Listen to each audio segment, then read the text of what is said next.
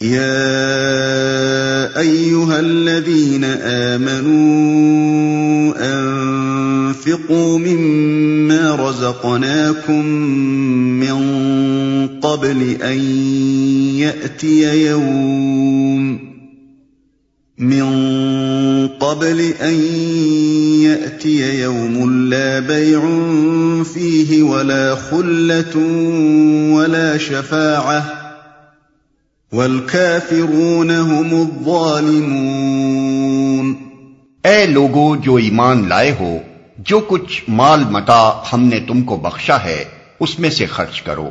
قبل اس کے کہ وہ دن آئے جس میں نہ خرید و فروخت ہوگی، نہ دوستی کام آئے گی اور نہ سفارش چلے گی۔ اور ظالم اصل میں وہی ہیں جو کفر کی روش اختیار کرتے ہیں۔ جو کچھ مال متا ہم نے تم کو بخشا ہے، اس میں سے خرچ کرو۔ مراد راہ خدا میں خرچ کرنا ہے۔ ارشاد یہ ہو رہا ہے کہ جن لوگوں نے ایمان کی راہ اختیار کی ہے انہیں اس مقصد کے لیے جس پر وہ ایمان لائے ہیں مالی قربانیاں برداشت کرنی چاہیے۔ اور ظالم اصل میں وہی ہیں جو کفر کی روش اختیار کرتے ہیں۔ یہاں کفر کی روش اختیار کرنے والوں سے مراد یا تو وہ لوگ ہیں جو خدا کے حکم کی اطاعت سے انکار کریں اور اپنے مال کو اس کی خوشنودی سے عزیز تر رکھیں یا وہ لوگ جو اس دن پر اعتقاد نہ رکھتے ہوں جس کے آنے کا خوف دلایا گیا ہے، یا پھر وہ لوگ جو اس خیال خام میں مبتلا ہوں کہ آخرت میں انہیں کسی نہ کسی طرح نجات خرید لینے کا اور دوستی و سفارش سے کام نکال لے جانے کا موقع حاصل ہو ہی جائے گا۔ اللہ لا الہ الا هو الحی القیوم۔ لا تأخذه سنة ولا نوم.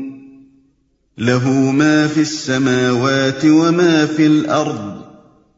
من ذا الذي يشفع عنده إلا بإذنه. يعلم ما بين أيديهم وما خلفهم. ولا يحيطون بشيء من علمه إلا بما شاء. وسع كرسيه السماوات والأرض ولا يؤوده حفظهما وهو العلي العظيم. اللہ وہ زندہ جاوید ہستی جو تمام کائنات کو سنبھالے ہوئے ہے۔ اس کے سوا کوئی خدا نہیں ہے۔ وہ نہ سوتا ہے اور نہ اسے اونگ لگتی ہے۔ زمین اور آسمانوں میں جو کچھ ہے اسی کا ہے۔ کون ہے جو اس کی جناب میں اس کی اجازت کے بغیر سفارش کر سکے؟ جو کچھ بندوں کے سامنے ہے اسے بھی وہ جانتا ہے اور جو کچھ ان سے اوجھل ہے اس سے بھی وہ واقف ہے۔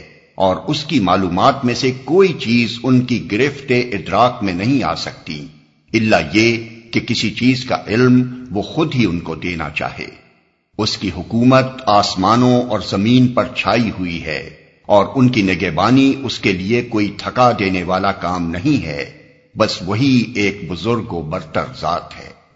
اس کے سوا کوئی خدا نہیں ہے۔ یعنی نادان لوگوں نے اپنی جگہ چاہے کتنے ہی خدا اور معبود بنا رکھے ہوں، مگر اصل واقعہ یہ ہے کہ خدائی پوری کی پوری بلا شرکت غیر، اس غیر فانی ذات کی ہے جو کسی کی بخشی ہوئی زندگی سے نہیں، بلکہ آپ اپنی ہی حیات سے زندہ ہے اور جس کے بلبوتے ہی پر کائنات کا یہ سارا نظام قائم ہے۔ اپنی سلطنت میں خداوندی کے جملہ اختیارات کا مالک وہ خود ہی ہے۔ کوئی دوسرا نہ اس کی صفات میں اس کا شریک ہے، نہ اس کے اختیارات میں اور نہ اس کے حقوق میں۔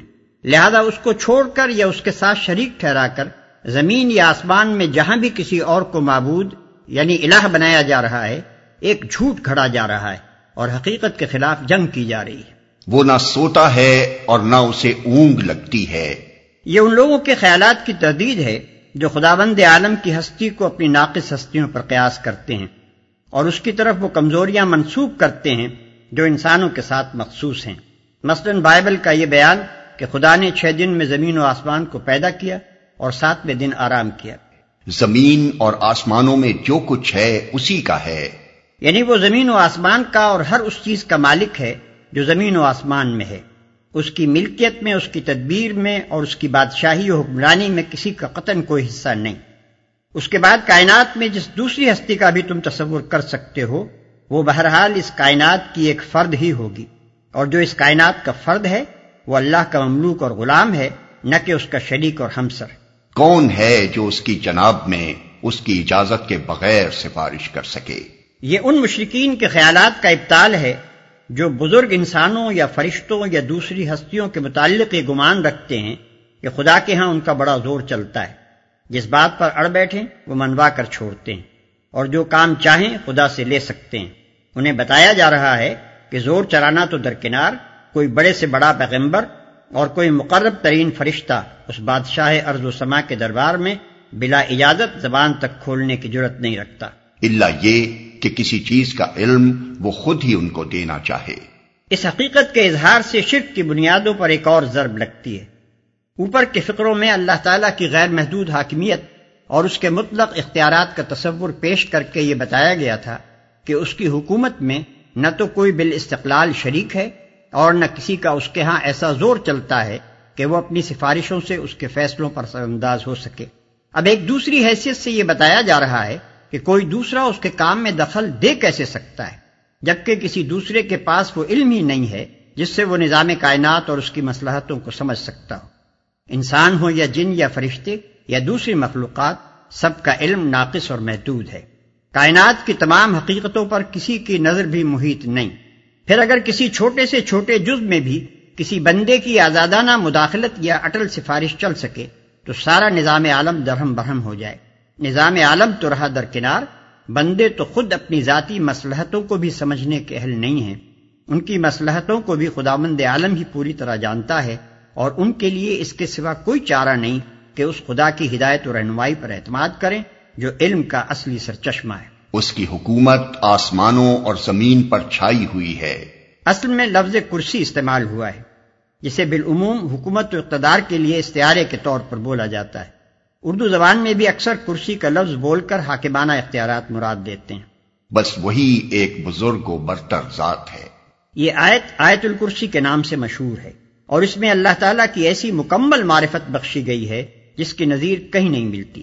اسی بنا پر حدیث میں اس کو قرآن کی سب سے افضل آیت قرار دیا گیا ہے۔ اس مقام پر یہ سوال پیدا ہوتا ہے کہ یہاں خدا مند عالم کی ذات و صفات کا ذکر کس مناسبت سے آیا ہے؟ اس کو سمجھنے کے لیے ایک مرتبہ پھر اس تقریر پر نگاہ ڈال لیجیے جو رکو بتیس سے چل رہی۔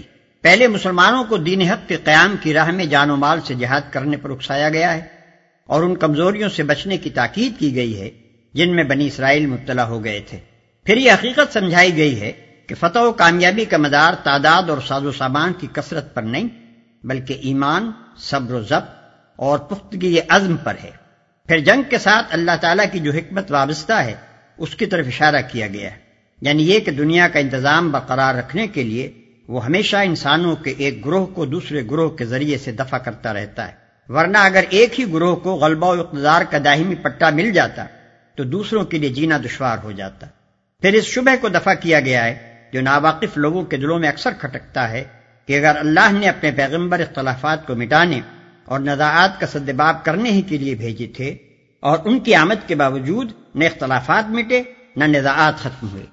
تو کیا اللہ ایسا ہی بے بس تھا کہ اس نے ان خرابیوں کو دور کرنا چاہا اور نہ کر سکا؟ اس کے جواب میں بتا دیا گیا کہ اختلافات کو بجبر روک دینا اور نوع انسانی کو ایک خاص راستے پر بزور چلانا اللہ کی مشیت ہی میں نہ تھا، ورنہ انسان کی کیا مجال تھی کہ اس کی مشیت کے خلاف چلتا۔ پھر ایک فقرے میں اس اصل مضمون کی طرف اشارہ کر دیا گیا جس سے تقریر کی ابتدا ہوئی تھی۔ اس کے بعد اب یہ ارشاد ہو رہا ہے کہ انسانوں کے عقائد و نظریات اور مسالے کو مذاہب خواہ کتنے ہی مختلف ہوں، بہرحال حقیقت نفس العمری جس پر زمین و آسمان کا نظام قائم ہے، یہ ہے جو اس آیت میں بیان کی گئی ہے۔ انسانوں کی غلط فہمیوں سے اس حقیقت میں ذرہ برابر کوئی فرق نہیں آتا۔ مگر اللہ کا یہ منشا نہیں ہے کہ اس کے ماننے پر لوگوں کو زبردستی مجبور کیا جائے۔ جو اسے مان لے گا، وہ خود ہی فائدے میں رہے گا اور جو اس سے منہ مو موڑے گا، وہ آپ نقصان اٹھائے گا۔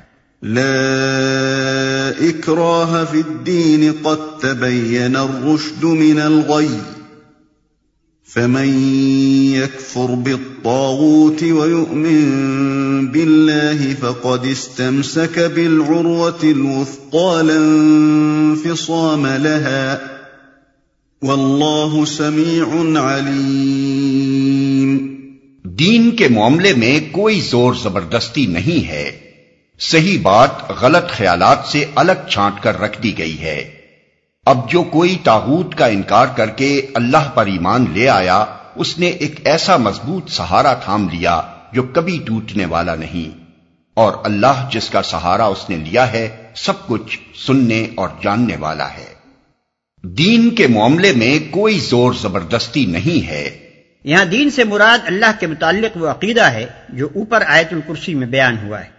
اور وہ پورا نظام زندگی ہے جو اس عقیدے پر بنتا ہے۔ آیت کا مطلب یہ ہے کہ اسلام کا یہ اعتقادی اور اخلاقی و عملی نظام کسی پر زبردستی نہیں ٹھوسا جا سکتا۔ یہ ایسی چیز ہی نہیں ہے جو کسی کے سر جبرن منڈی جا سکے۔ اب جو کوئی تاغوت کا انکار کر کے اللہ پر ایمان لے آیا تاغوت لغت کے اعتبار سے ہر شخص کو کہا جائے گا جو اپنی جائز حد سے تجاوز کر گیا ہو۔ قرآن کی اصطلاح میں تاغوت سے مراد وہ بندہ ہے جو بندگی کی حد سے تجاوز کر کے خود آقائی و خدا بندی کا دم بھرے اور خدا کے بندوں سے اپنی بندگی کرائے۔ خدا کے مقابلے میں ایک بندے کی سرکشی کے تین مرتبے ہیں۔ پہلا مرتبہ یہ ہے کہ بندہ اصولاً اس کی فرما برداری ہی کو حق مانے، مگر عملاً اس کے احکام کی خلاف ورزی کرے۔ اس کا نام فسق ہے۔ دوسرا مرتبہ یہ ہے کہ وہ اس کی فرما برداری سے اصولاً منحرف ہو کر یا تو خود مختار بن جائے یا اس کے سوا کسی اور کی بندگی کرنے لگے۔ یہ کفر ہے۔ تیسرا مرتبہ یہ ہے کہ وہ مالک سے باغی ہو کر اس کے ملک اور اس کی ریت میں خود اپنا حکم چلانے لگے۔ اس آخری مرتبے پر جو بندہ پہنچ جائے، اسی کا نام تاغوت ہے۔